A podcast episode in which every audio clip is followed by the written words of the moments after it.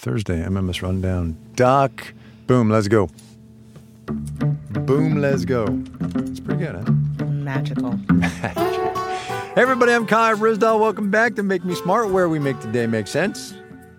And I'm Kimberly Adams. Thanks to everyone for joining us this Thursday, December the 7th. Happy Hanukkah to all those celebrating. We are going to listen back to some of the big stories of the week as we do on Thursdays. We've got some audio clips lined up. Ready, go. Congress needs to pass supplemental funding for Ukraine before they break for the holiday resources. Simple as that. Frankly, I think it's stunning that we've gotten to this point in the first place. While Congress, Republicans in Congress are willing to give Putin the greatest gift he could hope for and abandon our global leadership, not just in Ukraine, but beyond that. Obviously, Uh, the president. uh, and You- you do that one, yeah? astonishingly. Yeah. Yeah, and astonishingly, it did not get done, to no one's surprise. Yes, that was President Biden urging Congress to approve an aid package for Ukraine. There's also money in there for Israel, as well as other defense initiatives. And there was some border funding in there, but not enough. The aid package failed to get through the Senate yesterday because GOP lawmakers want more policy changes when it comes to immigration, more money for border security, uh, but it, it's not really clear what it seems. Um, Biden was signaling very strongly yesterday that he wanted to make a deal, but it seems that there's just not enough, you know, momentum to do so uh, on the GOP side, uh, or not enough space on the Democratic side. It, it's it's hard to tell at this point. But this idea of it getting done before the holiday recess is not looking great. That said, you know they somehow avoided a debt limit crisis and a government shutdown, so maybe.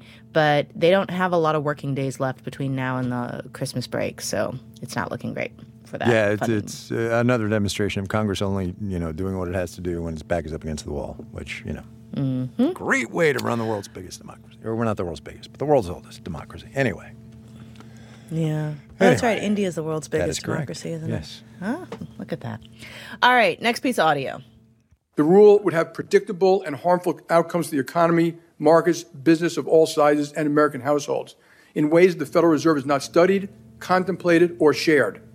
Mortgages and small business loans would be more expensive and harder to access, particularly for low to moderate income borrowers, as costs for originating and securitizing loans rise.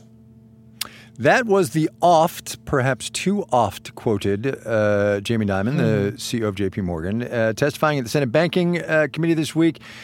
Uh, they were doing a little bit of Wall Street oversight, and the the eight big banks CEOs uh, they were all there, lined up at the table, and they made them stand up and you know raise their right hands and swear together. And it was one of those you know classic pictures you see in Politico or sometimes the Wall Street Journal. Anyway, there are new proposals uh, on the table from the Federal Reserve and others to increase the amount of capital that banks have to hold. Very loosely translated, that means the amount of money that banks have to have in the bank um, uh, just in case. And obviously, this all stems out of the financial crisis. Um, the banks are not wild about that, as you heard from uh, Mr. Dimon.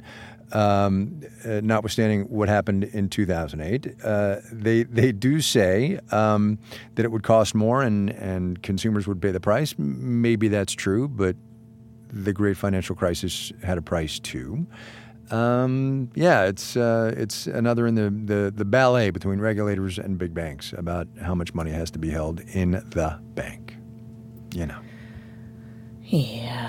Yeah.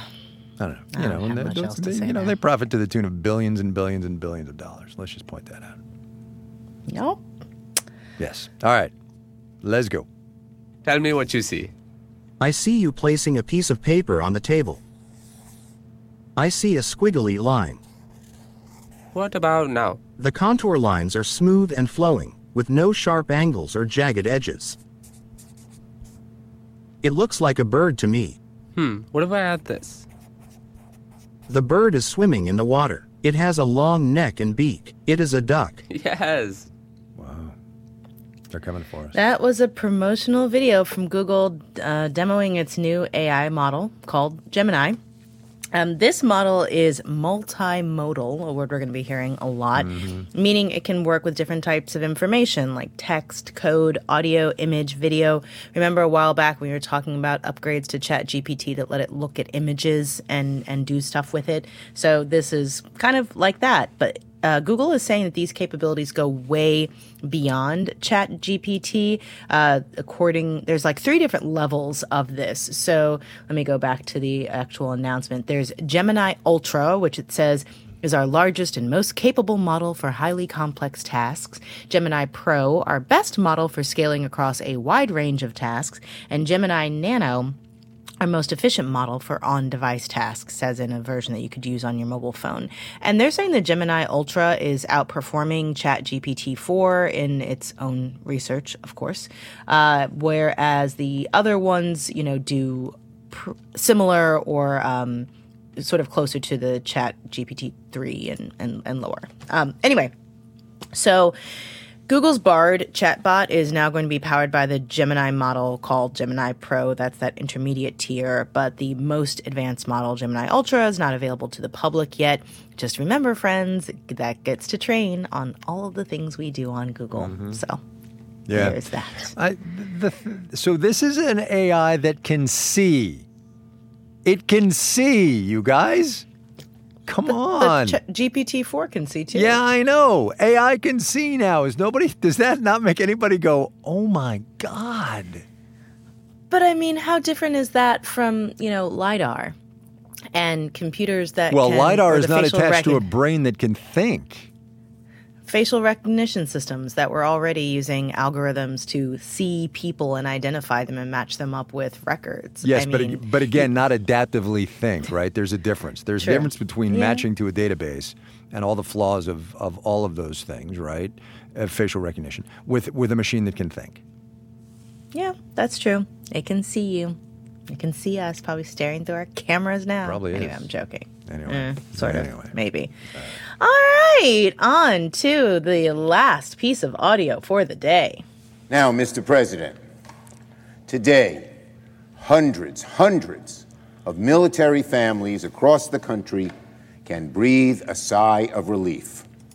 The Senate has now unanimously confirmed hundreds of military nominations that were held up for 10 months by a single person, the senator from Alabama. Chuck Schumer taking a victory lap, victory lap in the Senate the other day. Tuberville, uh, senior senator from Alabama, the, Senator Tuberville, I should properly say, um, caved almost entirely on uh, the military promotions hold that uh, listeners to this podcast will know has really, really irritated me. Um, there's a there's I think ten or 11 four stars uh, that uh, Senator Tuberville still wants. I think the quote I saw was a closer examination of. Um, okay, fine. Uh, but it's good for the services, it's good for these officers, and, and it's good for national security that we can now get these people in the jobs that, oh, look around, the world basically uh, is requiring us uh, to do. So I'm in favor of that.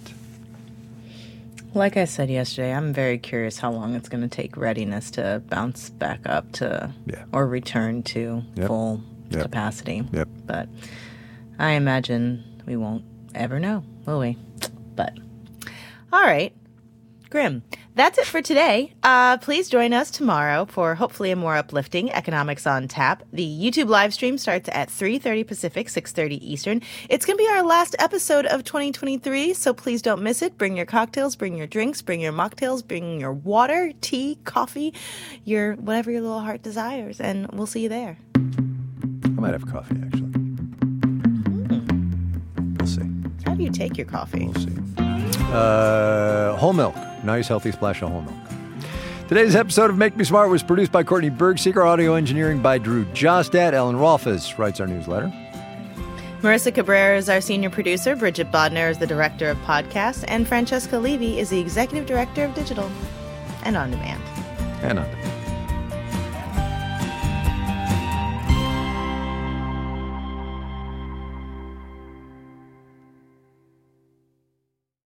Jon Stewart is back in the host chair at The Daily Show, which means he's also back in our ears on The Daily Show Ears Edition podcast. The Daily Show podcast has everything you need to stay on top of today's news and pop culture. You get hilarious, satirical takes on entertainment, politics, sports, and more from Jon and the team of correspondents and contributors. The podcast also has content you can't get anywhere else, like extended interviews and a roundup of the weekly headlines.